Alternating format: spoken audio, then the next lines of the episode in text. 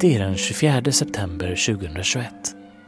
På en innergård i Malmö står en ung kvinna och leker.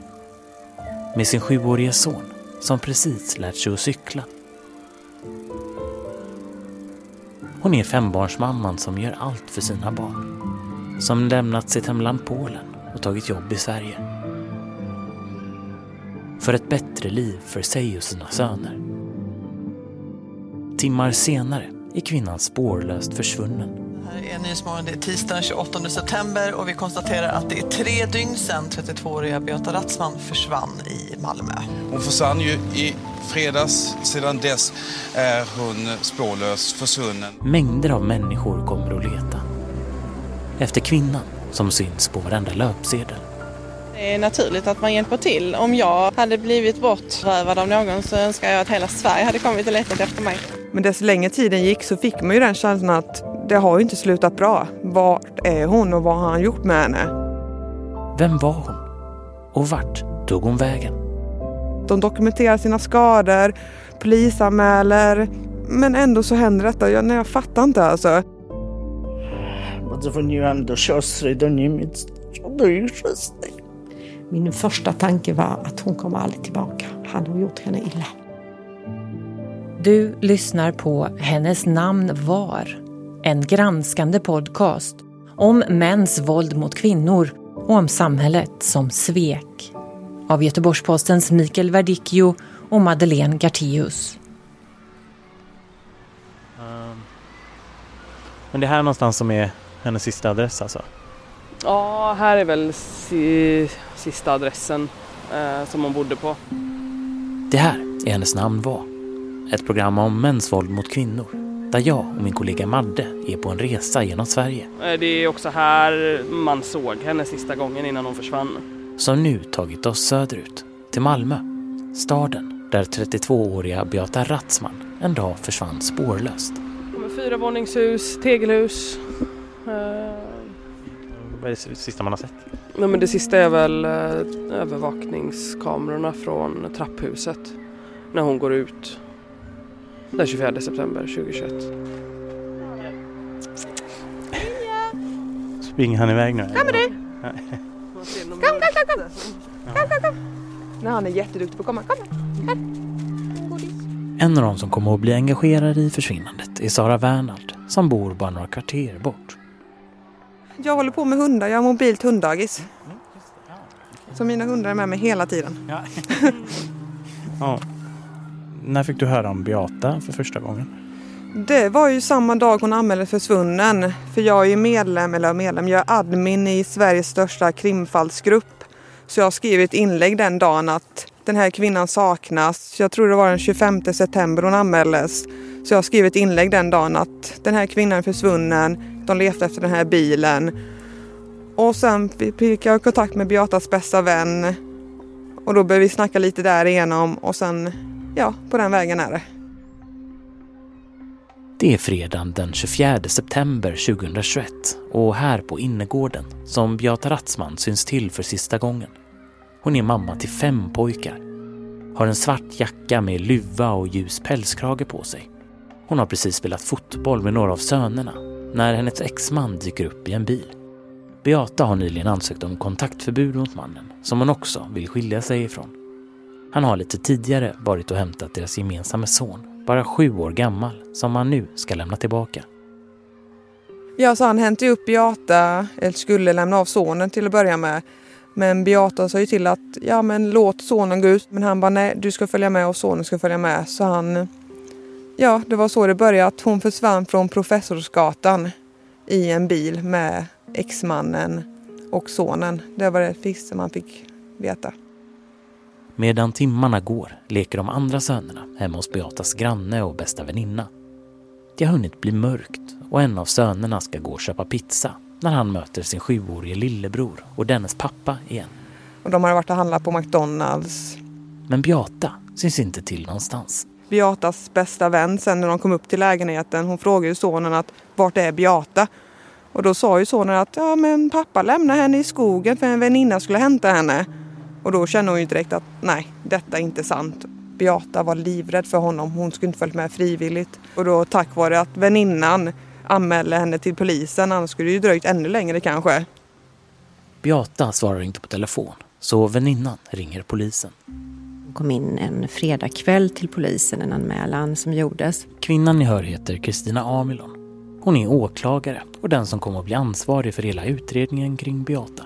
Och sen när jag kom senare, Eh, nästa veck, ja, kommande vecka helt enkelt, så, så fick jag det ärendet på mitt bord.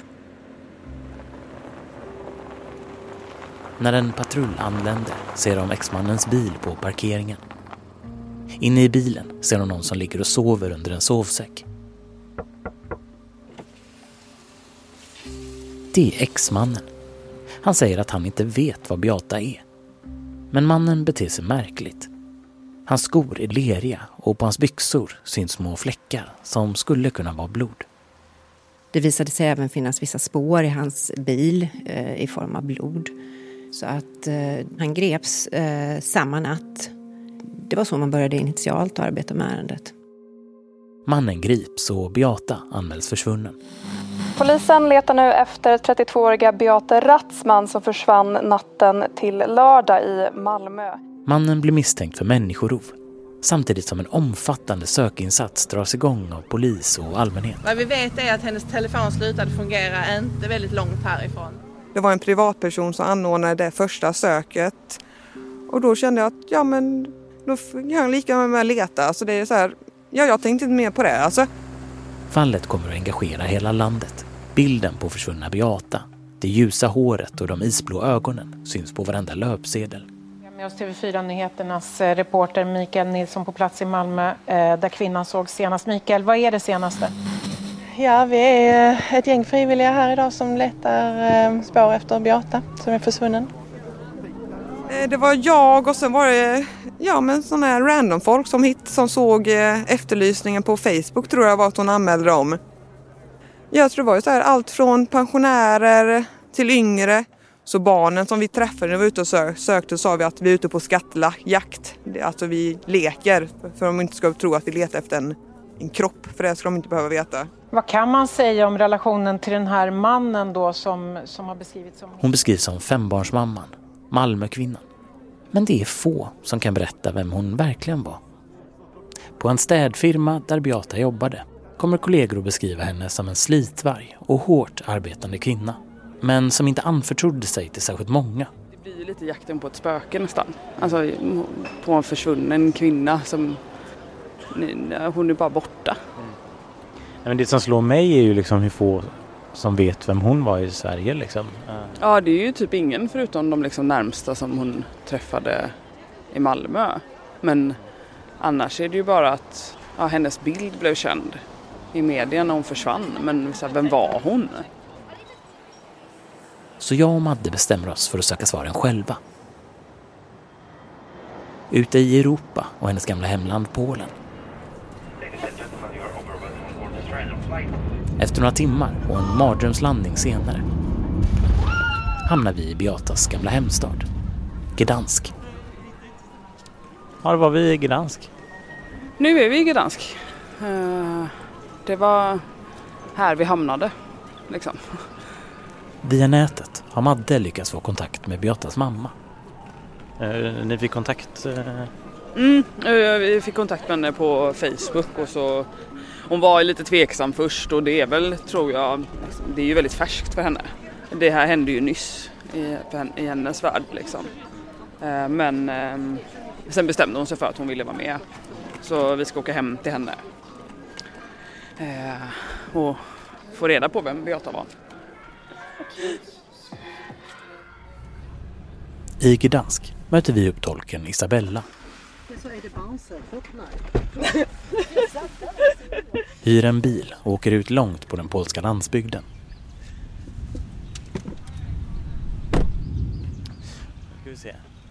Vi hamnar vid ett gammalt lägenhetshus.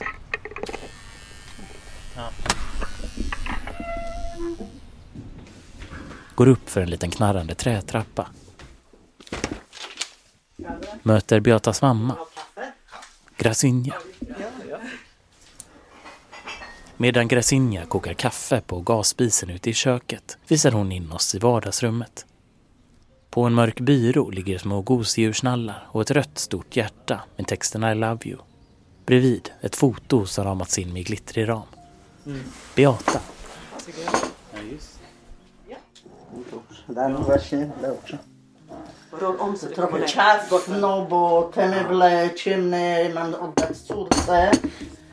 Är lite trångt men möblerna ska flytta ut till min dotter. Jeszcze nie zabrała, a tu mam białe, Hon har inte hämtat białe. men jag har beställt vita möbler här. Det ska bli nya möbler. I tak czekam. Och jag väntar. czasu, też pracuje Ja, dziewczyna. hon jobbar, dottern också, så det är ont om tid. Jeszcze mam dwie córeczki, dzięki Bogu. Tack, tack gode Gud att jag har två döttrar till. Var Beata yngst? Była najmłodsza Beata. Dziewczyn tak, Av flickor var hon yngst. Ja. bo najmłodszy jest syn. Jag har en yngre son. W tej chwili jest gdzieś daleko w morzu, Han är ute på- vid havet. Alltså, bo jest w på marynarce Han zawodowym wojsku. Inom det mi- militära. Det är första gången hon vill ge en längre intervju. För hon vill berätta om det få andra har frågat henne om. Hela deras barndom är i. Ja. Vem Beata var. Jeździmy często do dziadka do Niemiec na wakacje. De åkte ofta till sin farfar. Till Tyskland åkte, åkte de ofta. O, tu jest Beatka. Här är Beata. Det är i miała skolan. Det är bilden från skol, skolfotobilden, ja. Czasami nie dopuszczam jeszcze tak tej myśli. To już tak. Nie wiem, jeszcze, jeszcze do końca tak może to wszystko nie dociera do mnie. Jag tror inte att jag har fattat det än nu. Riktigt. Att hon är borta. Czasami jest tak, że biorę telefon i chciałabym do niej na Messengera zadzwonić, a dopiero się łapię na tym, że jej nie ma. Ibland händer det att jag eh, sträcker handen och vill ringa henne på Messenger och sen fattar jag det. Hon är ju inte här. Hur, hur minns du henne som barn och fin, finns det något speciellt som du kommer ihåg med hur hon var när hon var barn? Hon var väldigt känslig som barn. Hon har gått i skolan där man eh, läste för miljö. Żabki przez ulicę, ślimaki przez ulicę przepuszczała, żeby ją samochody ich nie rozjechały. Hon har alltid släppt, när man har gått med henne så har, har det varit någon snigel eller någon liten groda så har hon låtit dem gå över gat, gatan för att man skulle inte, de inte skulle köras över. Ona zawsze tak, pająk, nie zabijaj mamuś pająka, bo on też chce żyć, weź go wypuść. Ona nigdy nie pozwoliła skrzywdzić Var nic. det någon spindel så sa hon mamma slå inte ner spindeln, den vill också leva. Hon var liksom aldrig glad för att man skulle göra något djur illa.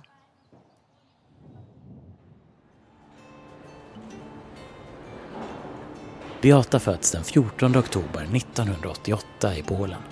Ja, som barn hade hon många kompisar. Hon hade alltid sällskap runt omkring sig. Om dagarna jobbar hennes mamma Grasinja på en stor oljefabrik. Och det är via jobbet som familjen fått lägenheten som Beata flyttar in i som fyraåring. Allmänt kan man säga att hon var väldigt glad och väldigt känslig. Hon har två äldre stora systrar som flyttar ut ganska tidigt. Men Beata har också en lillebror som hon är med jämt. Hon, ibland tjuvades de. Płakał, to mi buzię zatykała, tylko nie płacz. När han grät så höll hon för munnen. Sluta gråta! Czasami brojna. Ibland ställde hon till. Po rowach zaczęła chodzić. Przyszła cała ubłocona. Ibland när hon gick med kompisarna på väg hem från skolan, då gick de liksom någonstans där det var en liten, liten vattendrag och så kom hon hem alldeles lerig och blöt. Och när hon kom så vi, eh, vågade hon inte visa sig. Då ställde hon sig i en liten gard bakom eh, fåtöljerna i hallen, gömde sig där bakom för hon ville inte visa sig. Wyciągnęłam, mówię, Boże dziecko, jak ty wyglądasz. Och sen såg jag henne bakom fåtöljen. Hur ser du ut? Beata är intresserad av naturen. Kommer hem till lägenheten med djur i alla dess storlekar. Likadant när hon gick den här skolan eh, miljötema så kom hon hem med vandrande pinnar i en burk. Så säger jag herregud det kommer ju komma loss här i lägenheten. Nej, nej mamma jag kommer, jag kommer vakta dem, jag kommer ta hand om dem. Wszystko zbierała. Hon samlade på allt. Hon ville rädda hela världen. Hon ville rädda hela världen men sig själv kunde hon inte rädda. Nej. Decennier senare är Beata spårlöst försvunnen. Nyhetsmorgon, det är tisdag den 28 september och vi konstaterar att det är tre dygn sedan 32-åriga Beata Ratzman försvann i Malmö. Det är september 2021 och Beatas granne Sara Wernald befinner sig ute i ett naturområde i Oxie i Malmö. Det är en liten damm är det och här brukar folk fiska på sommaren. Så det är en liten damm och sen mitt i dammen är en liten, liten ö.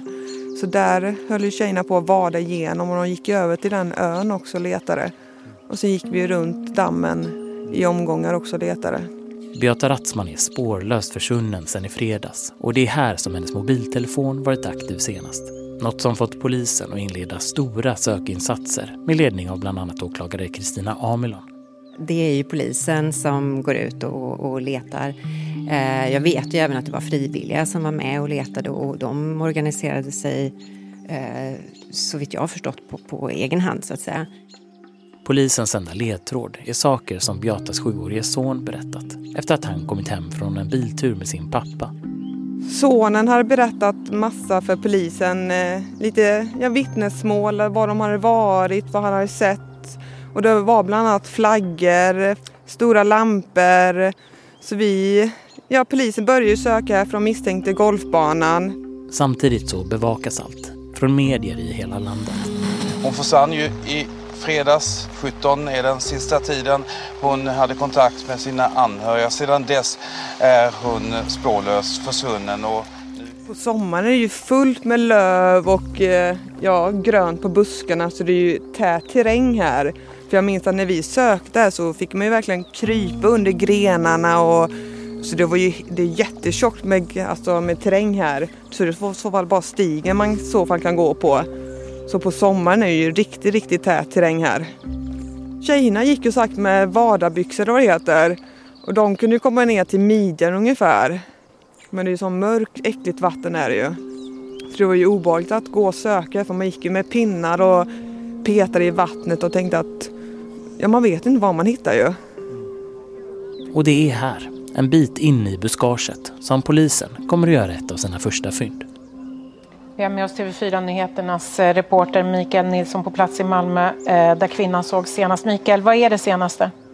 För bara en liten stund sedan så gjorde polisen mycket intressanta fynd här bakom mig i en damm eh, strax intill det sökområde som polisen har satt in under hela dagen och gårdagskvällen. Här har man gjort eh, ett fynd som polisen arbetar med.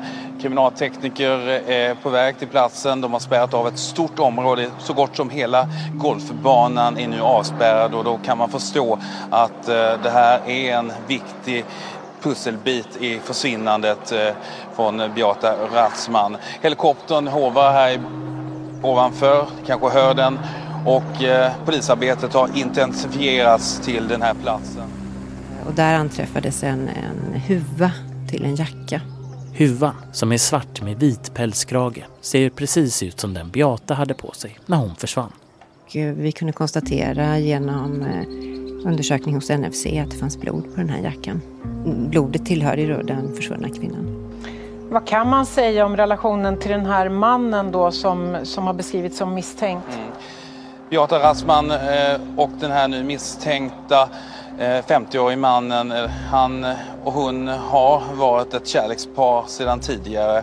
Det finns också eh, historik om hot och våld i deras relation och eh, de var separerade sedan ett tag tillbaka. Beata Ratzman hon såg sig senast eh, i fredags eh, och eh, hade då kontakt med Men något spår av Beata syns inte till någonstans. På gp.se hennes namn var hittar du alla texter, bilder och poddavsnitt samlade. Tillbaka till mig och Madde igen. Vi är i Polen, vid en liten skola i utkanten av Gdansk. Det är en gammal skola som funnits här sedan innan andra världskriget. På skolgården står en gul skolbuss, en sån där man ser i amerikanska filmer give me a little book, but she don't have idea uh, which uh, time she uh, from. This girl. There is a En i personalen visar oss runt. artistic class. Det var här Beata gick som barn. And patron of our school is uh, Leonardo da Vinci. Här hon sprang mellan klassrummen och hade teateruppträdanden i gympasalen. Uh, just go to the ball and uh, I come to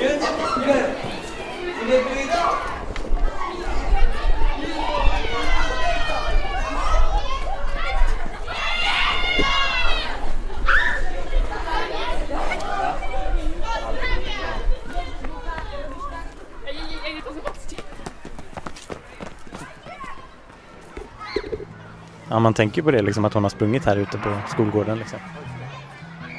Ja. Ja men hon har ju varit här liksom. Alltså haft lektioner i alla de klassrummen och så det med att hon, ja, men hon gillade engelska och pratade engelska väldigt bra Mm. och hade bra betyg i det. Det är så sjukt att tänka på att hon var ett av de här barnen. Beata är 12 år när hon promenerar hem från skolan. Väskan är alltid fylld med äventyrsböcker. Det är en sån här grön skola kallas det för alltså. Det är utanför skolan sysslar man med miljöfrågor. Och då åkte de mycket på utflykter ut i det gröna. I slutet på femman berättar mamma Grasinja att familjen ska flytta ut på landet. En liten by vid namn Pynchen. Ja, hon protesterade lite precis som alla tonåringar. Musiałam z nim dużo siedzieć, dużo rozmawiać, tłumaczyć. Jag har suttit mycket med henne och pratat och förklarat för henne. Był czas, że naukę po prostu olała, Det fanns en tid där hon inte brydde sig om skolan ale siedziała ze mną, razem się uczyła. och då satt hon bredvid mig och fick studera, göra läxor. Så vi flyttade in där i juli och i december dog min sambo. Det var inte hennes far som dog, men de var väldigt nära varandra. De var traumatiserade barnen också. Sambons bortgång tar hårt på Grasinja. Hon får problem med blodtrycket och hamnar i omgångar på sjukhus. Hon var väldigt känslig, väldigt varm. Hon var alltid orolig för alla. När jag låg på sjukhuset så åkte hon och besökte mig och grät hela vägen. Jag kommer aldrig att glömma när hon kom och hälsade på mig. Tårarna rann på henne.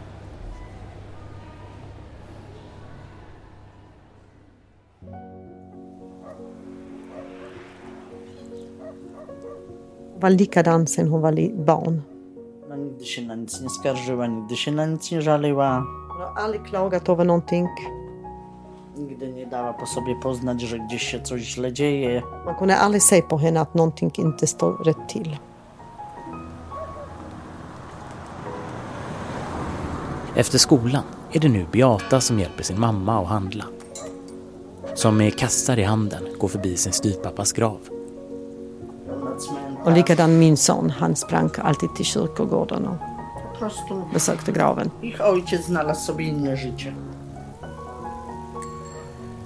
Det är bara Grasinja, Beata och hennes lillebror nu. Då och då ringer hennes två stora systrar och ser hur de har det. Men alltid kom de hem när det var jul och eh, födelsedagar skulle firas, då kom alla hem. I gymnasiet läser Beata natur och miljö. Hänger med kompisarna på byns ungdomsgård. Berättar en dag för sin mamma om en pojkvän hon träffat. De ville ha ett eh, riktigt bröllop och det fick de under förutsättning att du avslutar din skolgång. Hon är 18 år när hon blir gravid. Już miała prawie 19. Hon var nästan 19 när hon födde. Aczkolwiek no, nie byłem z tego powodu szczęśliwy. Jag var inte lycklig. dziecko. Det var för mig att ett barn hade fått ett barn. No ale jak już tak wyszło, to już się Men no. starałam pomóc. Men om det var som det var så försökte jag hjälpa till. De får en son till innan två tvillingar också ser dagens ljus. Beata är nu 22 år och fyra barns mamma. Spenderar all vaken tid med sina söner och sin sambo. Gdzieś na wycieczce. Na... Det måste vara någon utflykt där.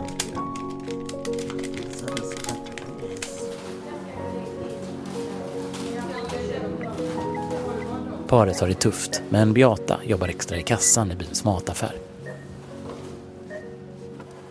Precis innan jul Eh, då kom alla våra döttrar och mina barn hem till mig och sen berättade de dagen efter att de har pratat syskonen sinsemellan. Då har hon öppnat sig och berättat att det är inte så bra i hennes äktenskap och då fick jag reda på det dagen efter och då tog vi henne därifrån. Det kommer visa sig att 22-åriga Beata inte haft det så bra med barnens pappa. Hon säger att han i omgången inte varit så snäll. Tvekar länge om hon ska stanna kvar hos mannen som alla uppmanar henne att lämna. Hon ville alltid lösa allting själv. Hon ville ta hand om det själv. Och hon sa ingenting innan hon flydde för hon visste att då hade jag försökt stoppa henne att resa iväg. En dag packar Beata en väska utan att säga någonting. Hon åkte liksom från en dag till den andra. Taki był, nie wiem, odruch taki, że mam już dość, zbieram się i jadę. Det var precis som en impuls. Nu har jag fått nog. Nu tar jag allt och åker. Det är våren 2013 och Beata står på en färja mot Sverige. Blickar ut mot horisonten medan hennes gamla hemland försvinner sakta långt där bakom. Hon har bestämt sig för att börja om. Söka ett bättre liv för henne och hennes söner. Och det fanns en eh, väninna i Sverige som gick ihop med henne på, på samma gymnasiet här. Och de hade hållit kontakten hela tiden. Och jag tror att hon har då beskrivit hur hon har det hemma och sen så har hon rest iväg till henne. Båten tar Beata till Karlskrona. I hamnen står hennes väninna och väntar. Ihop med en manlig bekant vid namn Cesare, eller Czarek. De skulle hämta upp henne. Hon eh, bad Czarek om han kunde följa med och hämta upp väninnan. Han hjälper Beata med väskan in i bilen innan de åker ihop till Malmö. Det sociala tryggheten är bättre i Sverige. Här är det lite svårare. Och det, i, eh, hos er i Sverige får man liksom sin lön. Då vet man att då ska hyras, hyran betalas. Starczy na Säger jag życie rätt? Hyra? För det hörde jag alltid från dottern. att i hon jeszcze sa. Hyra coś ska kupić betalas. do domu. Och sen kan man alltid ha över till att man kan handla någonting. Och hon hade liksom lägenhet full möblerat. Det hade hon aldrig haft här. Så det räcker. Och att man kan lägga undan. Här är det svårt. Beata tar jobb på en restaurang. Samtidigt som hon genast ansöker om att få över sina barn. I början var det tufft. Ibland jobbade hon i Sverige och ibland hade hon inget jobb. Och därför har hon lämnat sina barn här med, med pappa och farmor för hon kunde ju inte ta dem med sig. Det var ju omöjligt i början. När du var och hälsade på Beata i Sverige, vad gjorde ni då? Ja, Vi, vi åkte runt och tittade. Vi var vid havet. Jag har ganska mycket foto i mobilen. Vi var vid den här fyren. Efter ett tag får Beata vårdnaden om sina två äldsta söner. De flyttar till Sverige medan Beata gör sig redo att ansöka om vårdnad för även de två yngsta. Hur var Beata som eh, mamma? Vad tyckte hon om att göra med barnen och sådär? Zabawy się bawić z nimi. Kurragömma, leka mycket med barnen tyckte hon. På videos syns Beata och hennes söner när de gör utflykter och är på nöjesparker. Men Beata kommer inte att vara ensam i Sverige. För en dag kommer en ny man in i hennes liv. Samma man som en gång hämtade henne på färjan. Hon träffade Tarek, alltså Cesare då. Vill du veta mer om männen i den här granskningen? Gå in på gp.se hennes namn var. Åtta år senare letar mängder av frivilliga efter försvunna Beata. Hennes nya man Cesare, som hon har en son ihop med, sitter nu gripen misstänkt för människorov. Med i letandet är Sara Wernald som har kontakt med Beatas anhöriga. Sara märker dock att antalet frivilliga har börjat minska ganska snabbt. Efter tiden gick så dalade sig folk av att folk har ju sitt egna liv att tänka på. De, ja, det var inte lika intressant längre. Så jag och några andra tjejer, vi började snacka ihop oss och kände att vad fan, vi måste göra någonting mer.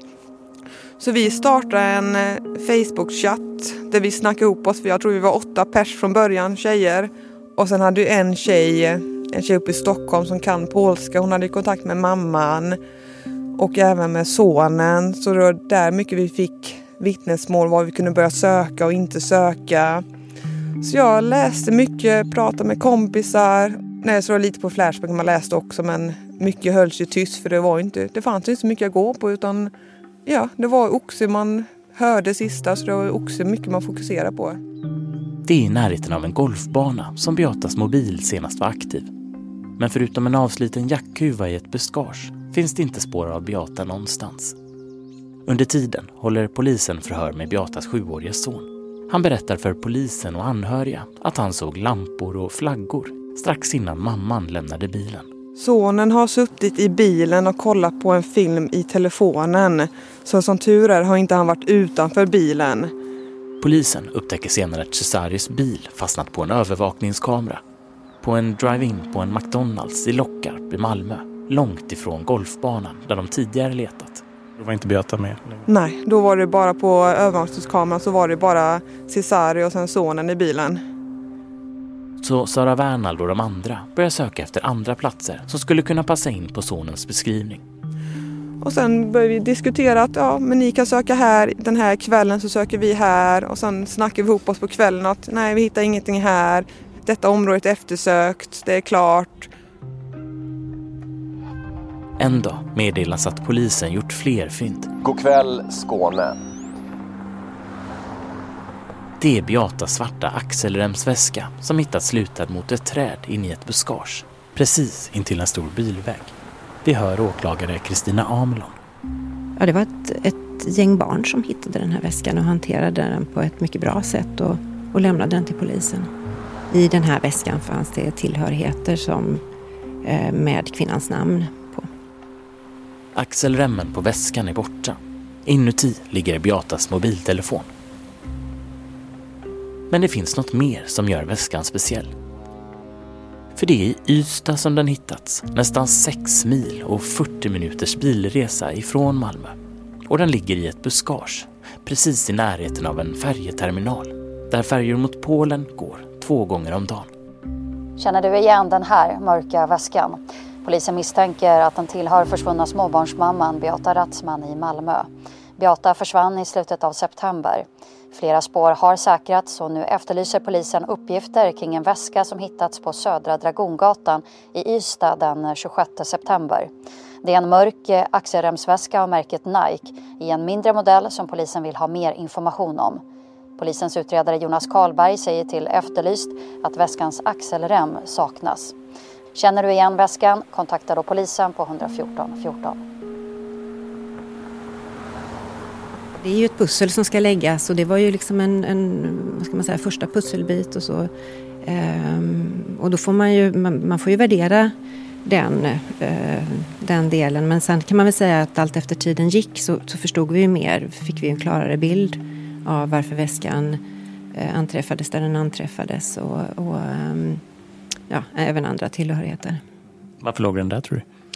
Eh, ja, alltså min, min tes är ju att man vill sprida eh, tillhörigheterna för att förvirra polisen helt enkelt.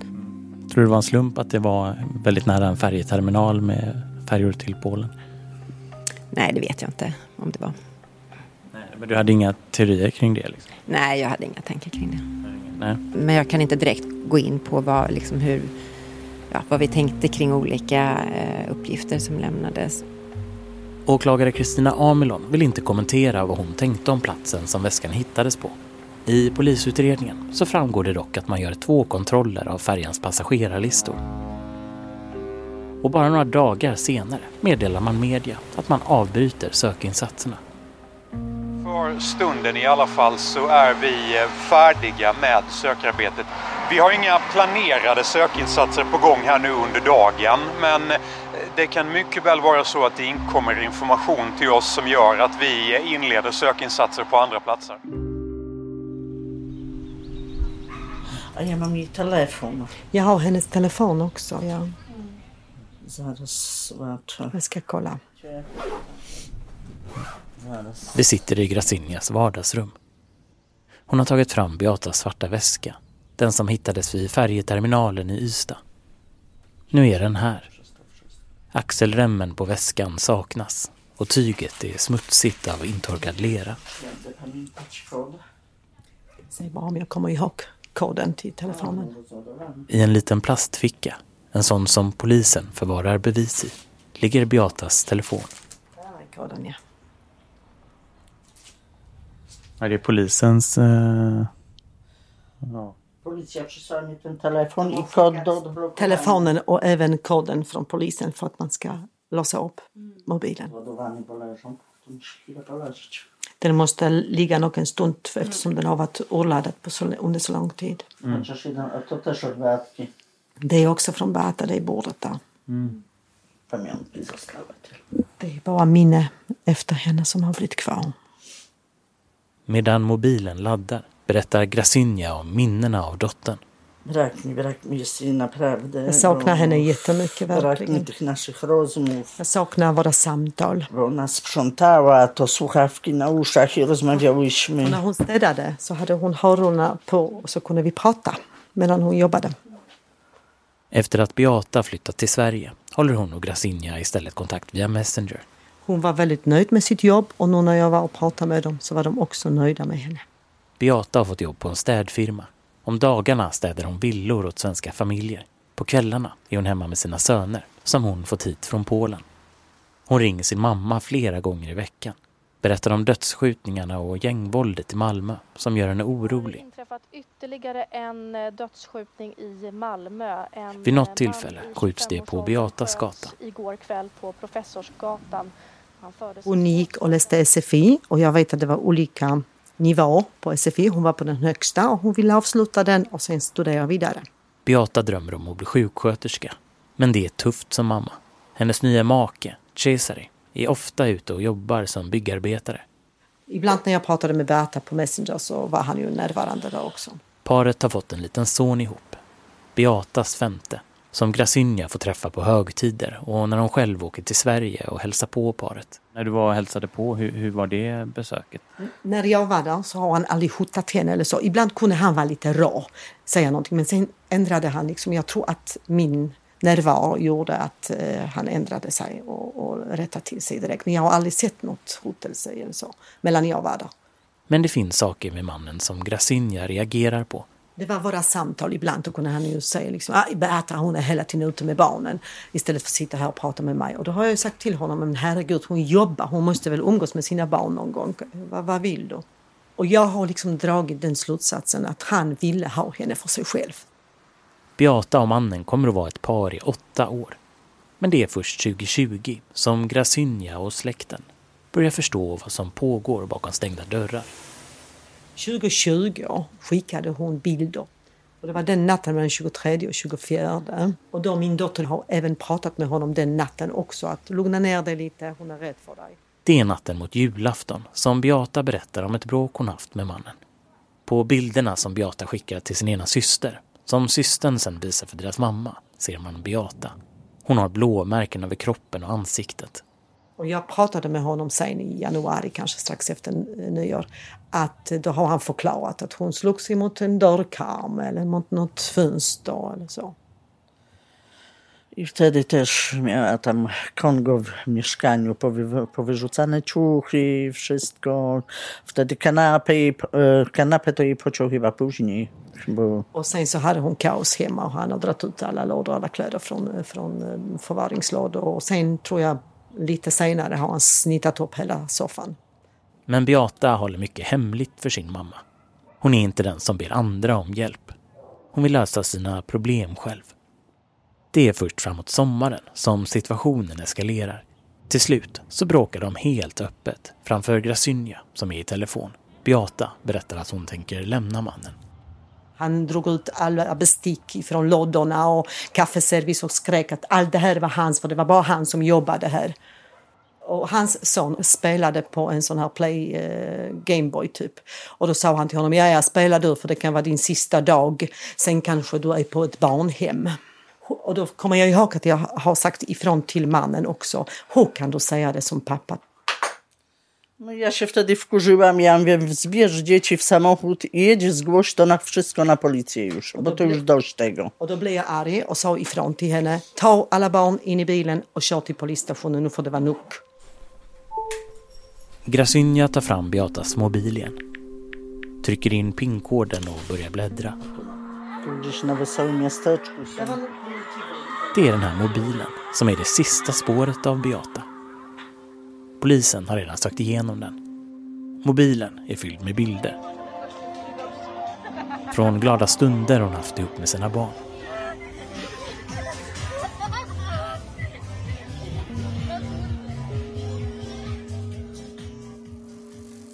På den sista videon hon gjort filmar hon sin lille son på en cykel ute på gatan. Ropar åt honom att vara försiktig och cykla långsammare. Powoli. Men det finns också något annat. Mer än vad Grasynja kunnat föreställa sig. För efter att Beata försvunnit kommer Grasynja att få veta att Beata sparat en ljudfil.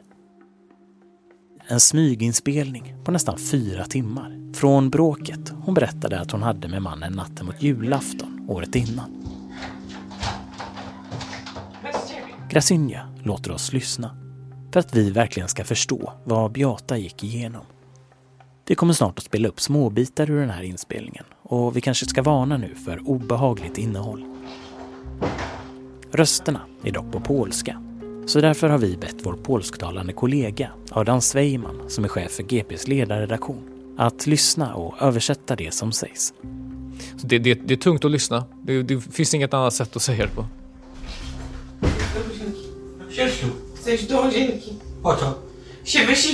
Alltså det, det, är en, det är en väldigt lång, det är en väldigt lång inspelning. Det är en hel, det är en inblick i en hel kväll i, i, det, här, i det här parets liv. Som, som börjar på ett sätt väldigt oskyldigt. Det, det är intimt. Eh, och sen så blir det väldigt mörkt väldigt snabbt. Man märker att Cesare har eh, liksom svåra aggressionsproblem. Och det, han vänder på en femöring. Och, och sen är det bara ren, ren terror. Czego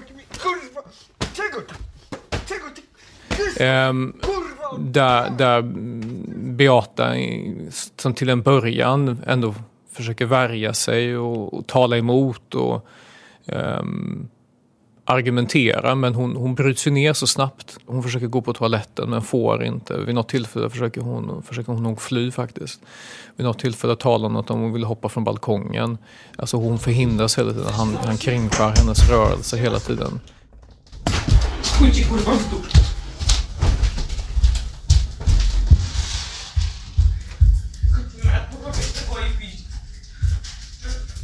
Och för det, det är en sån omfattande på något sätt, ett omfattande våld både verbalt och fysiskt som man hör. Um, och som sen pågår så himla länge. Och vad som kanske lägger till ett lager av mörker i det här är ju att Cesare också förlägger skulden på henne hela tiden. Det finns ett, ett tillfälle när hon konfronterar honom med, eh, jag tror han säger att han, att han älskar henne. Och så säger hon, hur, hur kan man älska någon som gör så här med ens ansikte? För då är hon alldeles sönderslagen av honom. Och då vänder han det till att ja, men det, det är ju ditt fel. Det är du som har gjort det där. Det är du som har gjort så mot ditt ansikte. Så hon, hon, tal, hon säger emot och liksom argumenterar även i slutet av den här långa inspelningen. Så att även om hon har utsatts för sån oerhörd emotionell och fysisk press av honom så är det som att hon inte böjer sig. Utan hon vet att det här, det här är fel och det finns ingen anledning att, ehm, att liksom acceptera det här. Hon, hon, hon vill bort, men hon är rädd för honom. Det märks, en stor rädsla. Men hon, hon ger inte upp, hon är inte knäckt. Jag tror att hon ville ha ett bevis på, på dig för han har väl tydligen sagt till henne att du kommer aldrig kunna bevisa någonting. Varför har hon liksom inte sagt någonting till någon? Till och med de på jobb, på hennes jobb har sagt det. Hade hon bara sagt någonting så hade vi hjälpt henne. Vi har varit överens, både jag och Berta, att jag skulle komma till henne på födelsedag den 14 och sen skulle jag lämna allt här och vara där hos henne och hjälpa henne. Den 16 augusti 2021 går Beata in på en polisstation med sina barn. Hon som alltid löst alla sina problem själv tänker för första gången göra det som alla uppmanat henne att göra. Jag som försökte övertala henne om att nu måste du åka till polisstationen och anmäla det. Hon anmäler mannen för olaga hot, skadegörelse och flera fall av misshandel. Lämnar över mängder av bildbevis på sitt blåslagna ansikte innan hon flyr till ett skyddat boende med barnen. Ansöker om skilsmässa och ensam vårdnad. Den 8 september ansöker hon om kontaktförbud. Dagar senare kommer beskedet. En åklagare skriver att mannen inte är dömd för några brott mot Beata och att utredningen inte ger tillräckligt stöd för hennes anmälan. Så ansökan om kontaktförbud nekas. Beata flyttar hem till lägenheten. Powoli. Tar hjälp av grannarna när mannen knackar på dörren. Hon byter lås. Hon har sett att han går längs med fönstren och tittade in. Fredagen den 24 september är Beata ute på gården med sina söner när mannen dyker upp i en bil.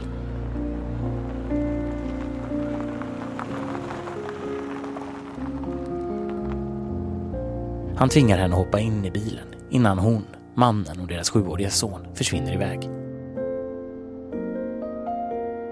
Efter det är Beata borta.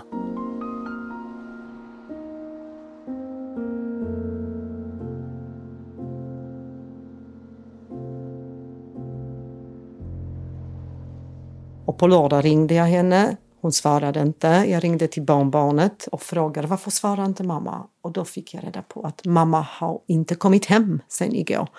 Och hon åkte ut med Czarek och sen kom hon aldrig tillbaka. Podzwoniłam do siostry do Niemiec, do ich siostry. Min första tanke var att hon kommer aldrig tillbaka. Han har gjort henne illa.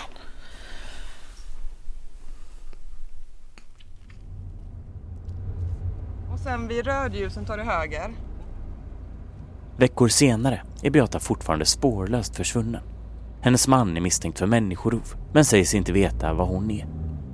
Efter att polisen hittat Beatas huva och hennes väska i närheten av en färjeterminal i Ystad har man meddelat att man avbrutit sökinsatserna. För stunden i alla fall så är vi färdiga med sökarbetet.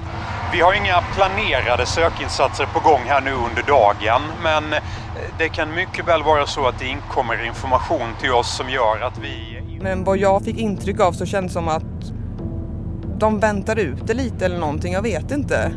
I början var de väldigt så här, ja men gick runt och letade. Men sen desto mer tiden gick så kändes det som att det bara dog ut.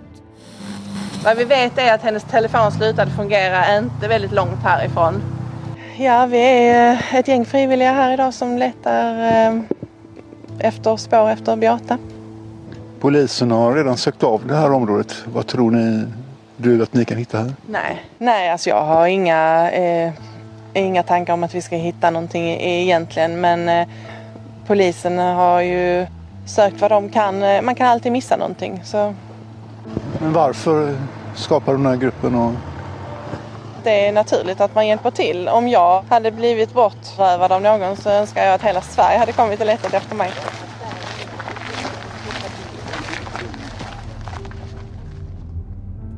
Så vi åkte ut till hans arbetsplats och snokade mycket där också för vi kunde se bilen. Så åkte vi även till något cementgjuteri tror det var också. När vi tog, ja vi greppade alla strån vi kunde ta verkligen.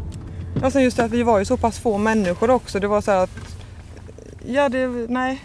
Hade vi varit som i Vilma så här, men 700 pers, då hade man verkligen kunnat noga. Nu var det så att vi fick ändå gå med några meters mellanrum och Nej, så det var jävligt synd att fler inte deltog alltså. Nej, så det är jättetråkigt verkligen. Ska vi kliva ur?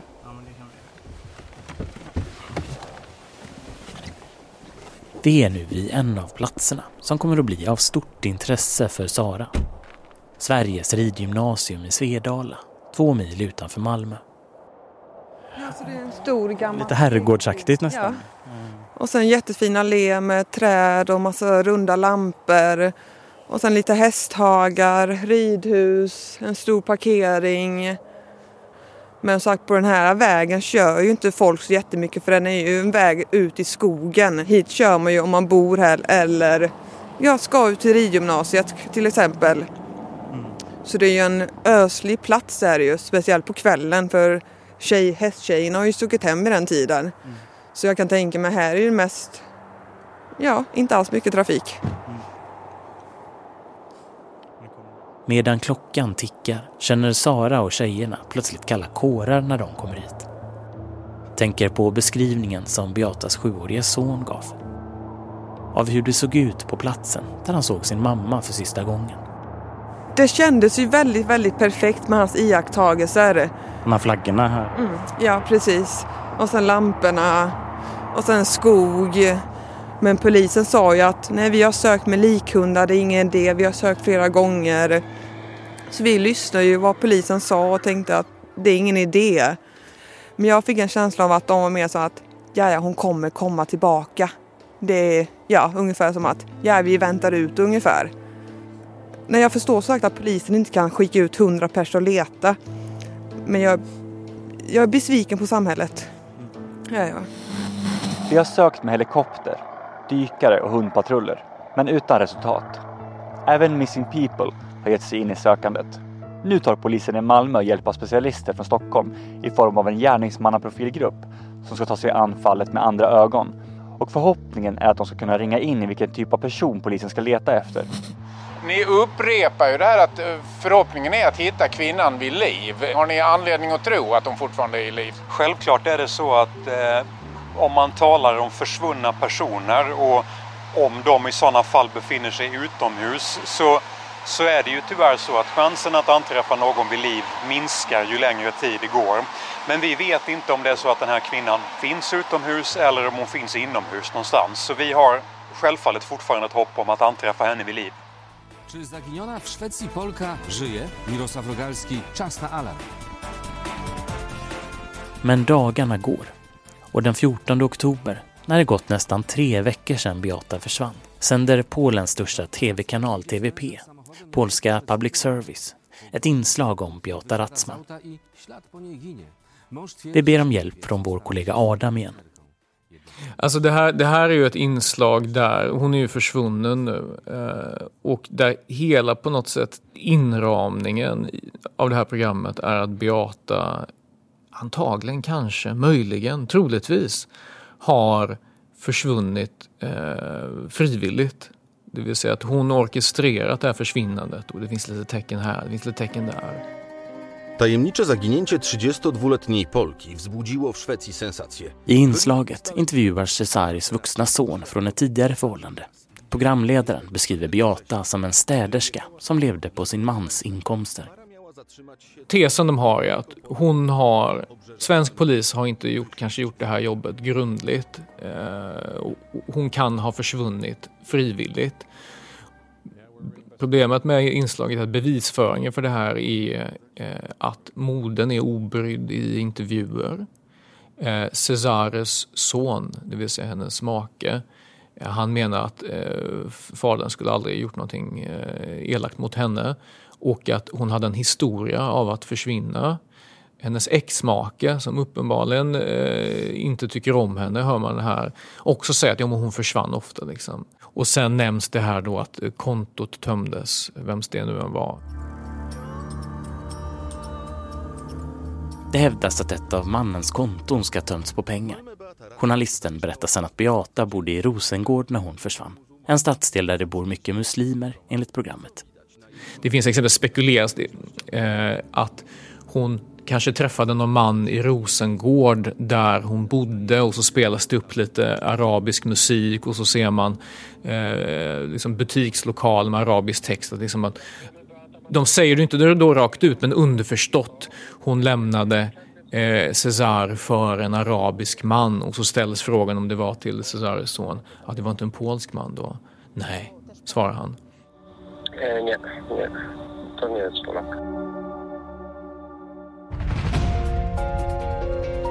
Kobieta miała też wyrzucić Cezarego R z mieszkania. Vi har sökt tv-bolaget som menar att de bara presenterade olika hypoteser och försökte ta reda på sanningen. I slutet av programmet så konfronterar de även Beatas mamma.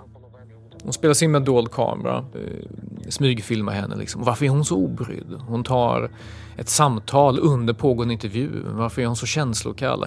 Som om hon kanske vet någonting om att hon har försvunnit. Att hon inte alls är särskilt orolig över henne. Alltså det, det är oerhört... Det, det är ett insinuant inslag där tesen på förhand är bestämd och sen så underbyggs den med rätt skral bevisföring. Grasinja, som fortfarande går och väntar på ett livstecken från sin dotter, blir nu konfronterad på stan. Smygfilmas av polska journalister medan hon försöker svara på reporterns frågor om Beata och vart hon kan vara. Tylko czekać. Jak się pani w ogóle dowiedziała, że Beata zginęła? Så att de har ju inget konkret bevis egentligen. Och då, då bygger man upp den här bilden av att ja, det, hon, hon var lynnig och så. här. Och det må vara hänt att hon var det. Men, men det är så att säga, de driver ju inte hem tesen, eh, för de har ju inga konkreta bevis. Men de väljer ändå på något sätt att eh, förlägga på något sätt Alltså, sk- jo, skulden för försvinnandet är hennes. De säger det inte rakt ut, men det är underförstått. Och Cesare maken, han eh, granskas inte en sekund här, utan väljer då istället att misstänkliggöra kvinnan som försvann då och som ju är vid det här laget är väl död.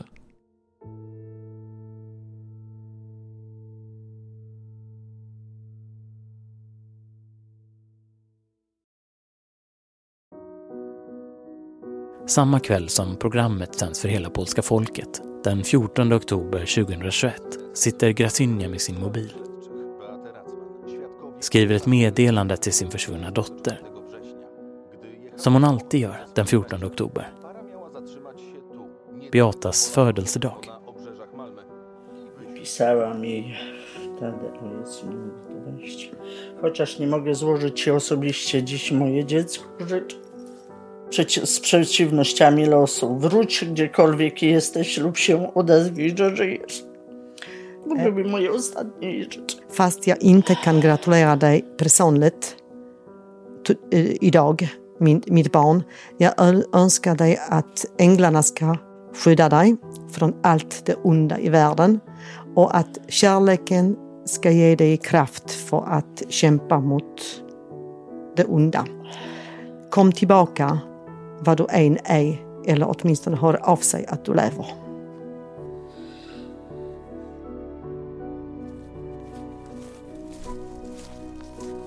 Man chattar med de andra tjejerna. Okej, då tar vi det här området imorgon. Ni tar det.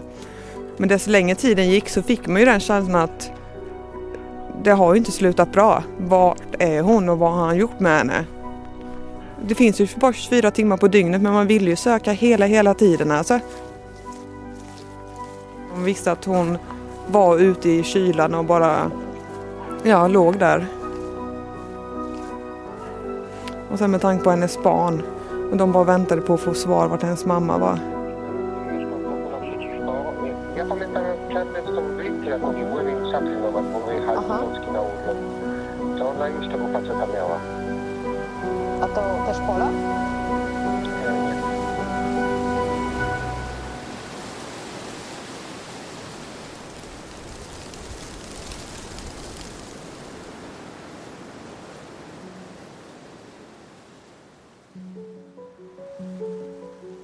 Beata Ratzman kommer att vara försvunnen i nästan två månader innan hon hittas.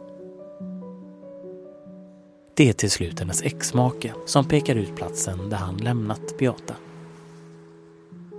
Eh, och när kroppen anträffades så eh, rubricerades eh, brottsmisstanken om och den misstänkte delgavs då brottsmisstanken mord.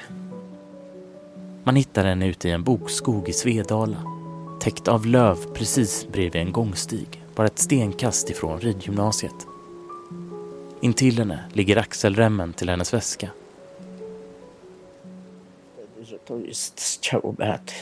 Jag minns det att det var en måndag och var tur att min son var med hemma här. För två kriminalare, polska kriminalare kom och knackade på dörren och berättade att kroppen som hittades, det var Beatas kropp.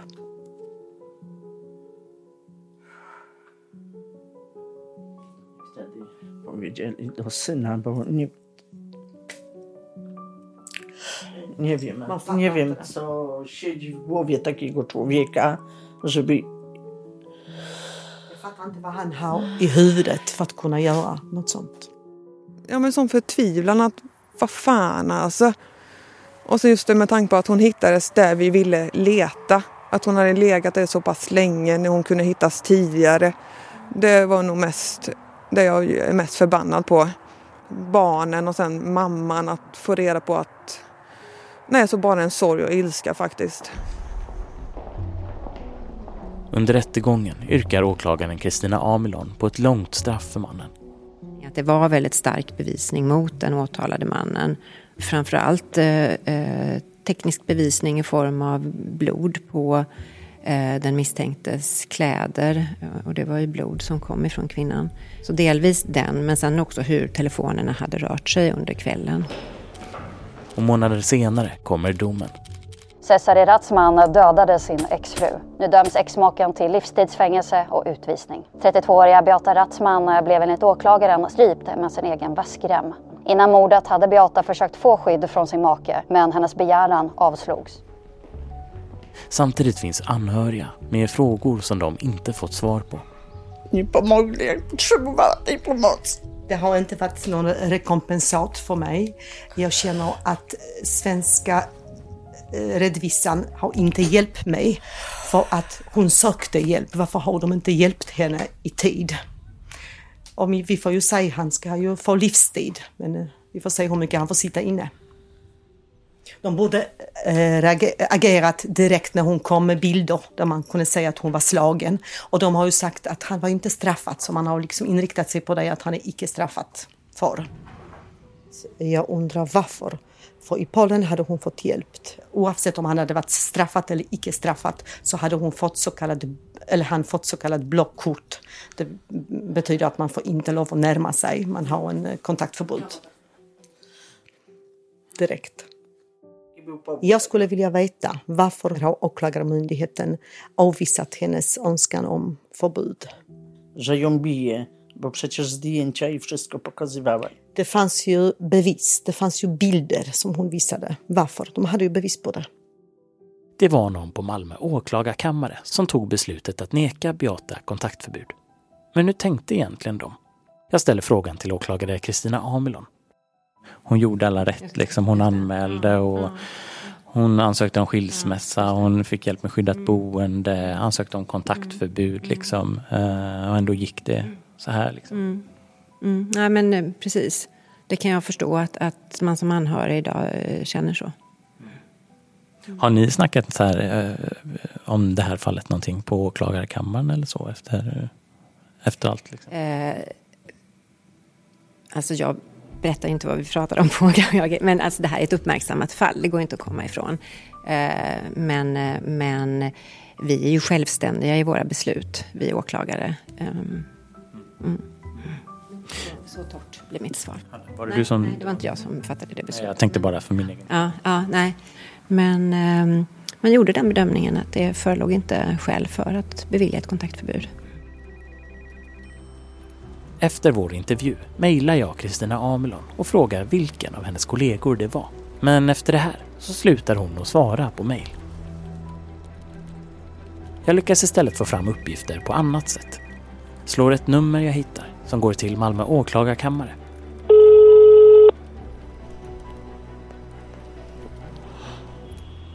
Malmö åklagarkammare, du pratar med Adrian.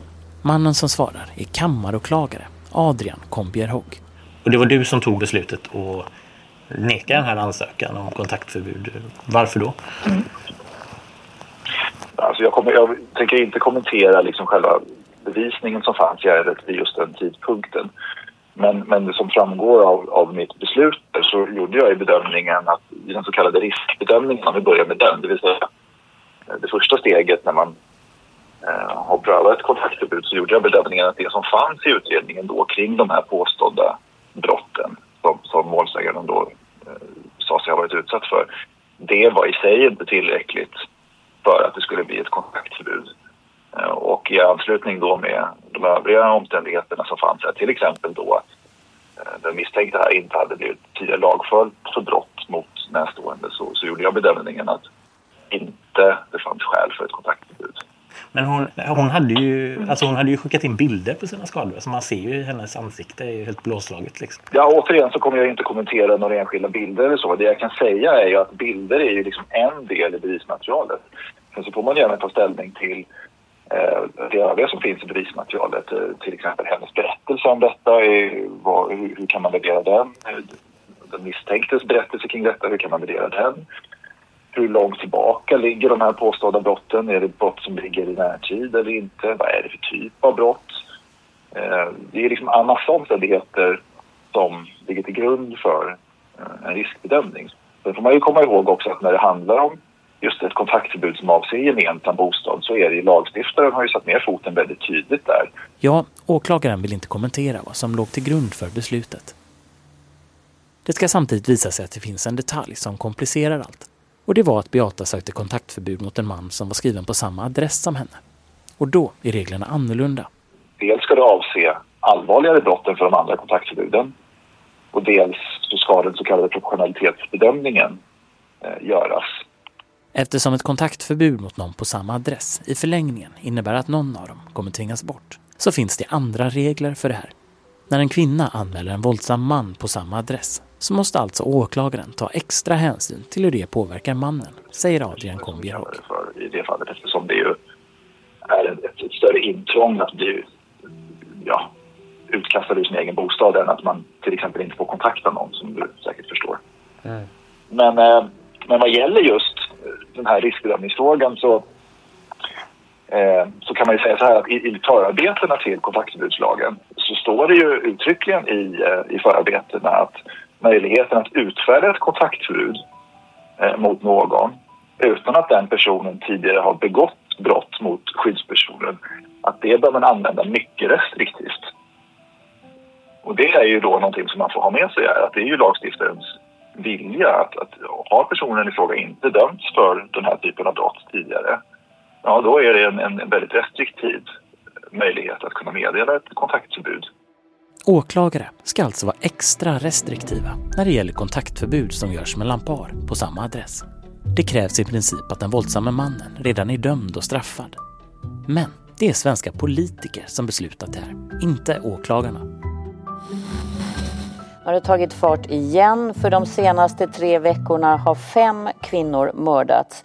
Morden har väckt avsky och debatt och nått högsta politiska nivå. Alla de som frågar varför har inte mer hänt? Mm. Ja, det är för att vi har haft bromsklossar i riksdagen som har röstat nej. Jag vill låta Magdalena Andersson svara på det. Jag, jag tycker det är viktigt att säga det här är ju ett kontinuerligt arbete. Jag tycker, för oss har ju det här väldigt länge. Jag som åklagare är ju skyldig att följa de reglerna som finns. Om, om man vill ha ändring på det här så är det istället en lagstiftarfråga. Då får man vända sig till, till våra politiker och säga att eh, ja, ribban ska ställas lägre för den här typen av kontaktförbud. Eller man ska göra en annan typ av bedömning helt enkelt.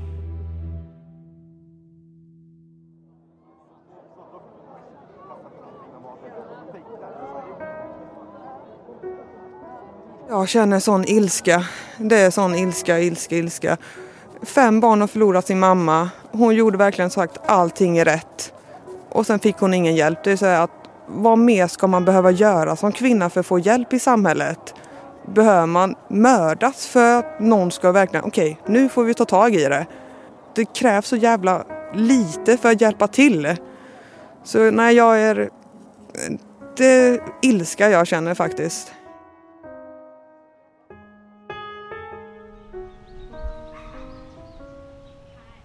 Dlaczego nie uzyskała tej pomocy, mając, mieli twarde dowody, że ją bije, bo przecież zdjęcia i wszystko pokazywała. Det fanns ju bevis, det fanns ju bilder som hon visade. Varför? De hade ju bevis på det. För mig är det helt obegripligt. Beata Ratzman ligger idag begraven på en kyrkogård i mammans hemstad ute på den polska landsbygden. Jag säger att det är nytt ljus som har kommit så att någon har varit här. Det är hit hennes mamma går nästan varje dag. Till Beatas gravplats som ligger skyddad under ett träd. Det är här hon lämnar blommorna, tänder ljuslyktan och hälsar från Beatas söner.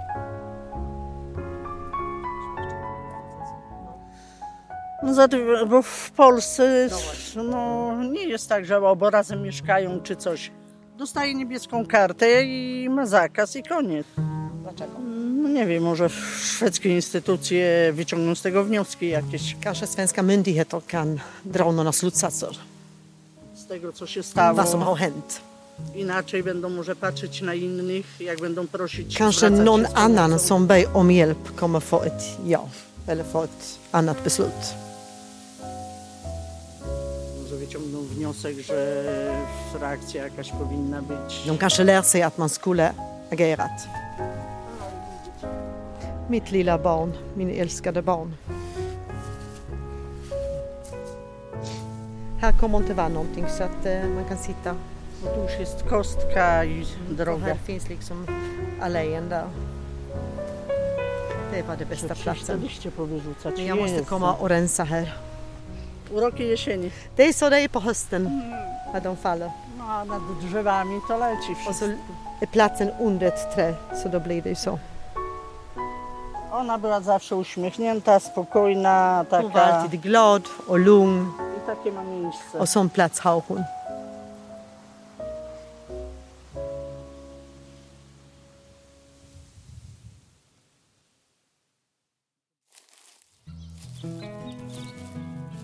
På andra sidan Östersjön finns det också de som inte tänker glömma. I ett naturområde utanför Malmö står ett annat gammalt träd. Längs stammen hänger små änglar, prydnadshjärtan och blommor. Vid foten av trädet ett inramat foto. Jag försöker vara här i alla fall varannan vecka. För jag är ju ofta ute i Kägling med mina hundar så jag försöker åka förbi här. Ja, när jag är klar med hundarna tända ett ljus och ja, men rensa upp lite från ja, men löv och sånt som har trillat ner. Men sen märker jag ju att det är fler som är här. Så det är ju många som är här och tänder ljus och det är jättefint att se att ja, även om man inte kände när folk fortfarande visar på att hon glöms aldrig. Det känns som man kände henne på något sätt ändå. Nej, så jag tycker det är jättefint att alla verkligen fortfarande minns henne. Och speciellt för hennes barns skull att veta att hon glöms inte bort. Hon gjorde så pass starkt, starkt intryck. För hon gjorde ju allting rätt. Hon sökte hjälp, hon ville skilja sig.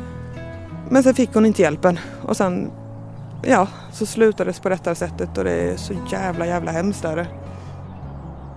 Ja, för vad är din drivkraft i det här att vara med i det här? Det är ju just för att samhället ska, det ska ske en förändring i samhället. Att vi kvinnor måste få ett ordentligt skydd. Hur många fler kvinnor ska behöva mördas innan någonting händer? Så jag, nej, jag känner att nu får det, det får, alltså det har varit nog sedan många år tillbaka men jag känner bara att någonting måste hända alltså. Och därför är det jättebra att ni tar upp detta att just samhället har gjort så mycket fel. Och det kunde förhindrats så jäkla enkelt. Hon var femårsmamman som korsade hav för sina barn. Hon som slutade knyta näven i fickan och som till slut vågade be andra om hjälp. Hennes namn var Beata Ratzman. Powoli.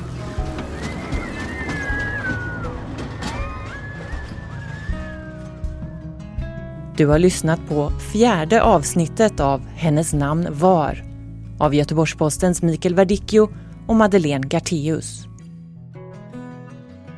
Har du själv erfarenhet av relationsvåld eller har du åsikter om programmet? Ring in till vår telefonsvarare och dela med dig av din historia. Numret är 010-810 91 31 och mejladressen är hennes namn var gp.se. Nyhetsklippen du hörde var från TV4, Aftonbladet, Expressen, SVT och polska TVP. Say hello to a new era of mental health care. Cerebral is here to help you achieve your mental wellness goals with professional therapy and medication management support. 100% online. You'll experience the all new Cerebral Way, an innovative approach to mental wellness designed around you. You'll get a personalized treatment plan from a therapist, prescriber, or both in a safe and judgment free space. Your cerebral therapist or prescriber will outline a customized plan with clear milestones along the way so you can get to feeling your best. With Cerebral, you're not alone in your mental health journey. We're here to empower you to live a fulfilling life. So take that first step towards a brighter future and sign up today at cerebral.com slash podcast and use code ACasts to get 15% off your first month. Offer only valid on monthly plans. Other exclusions may apply. Offer ends July 31st, 2024. See site for details.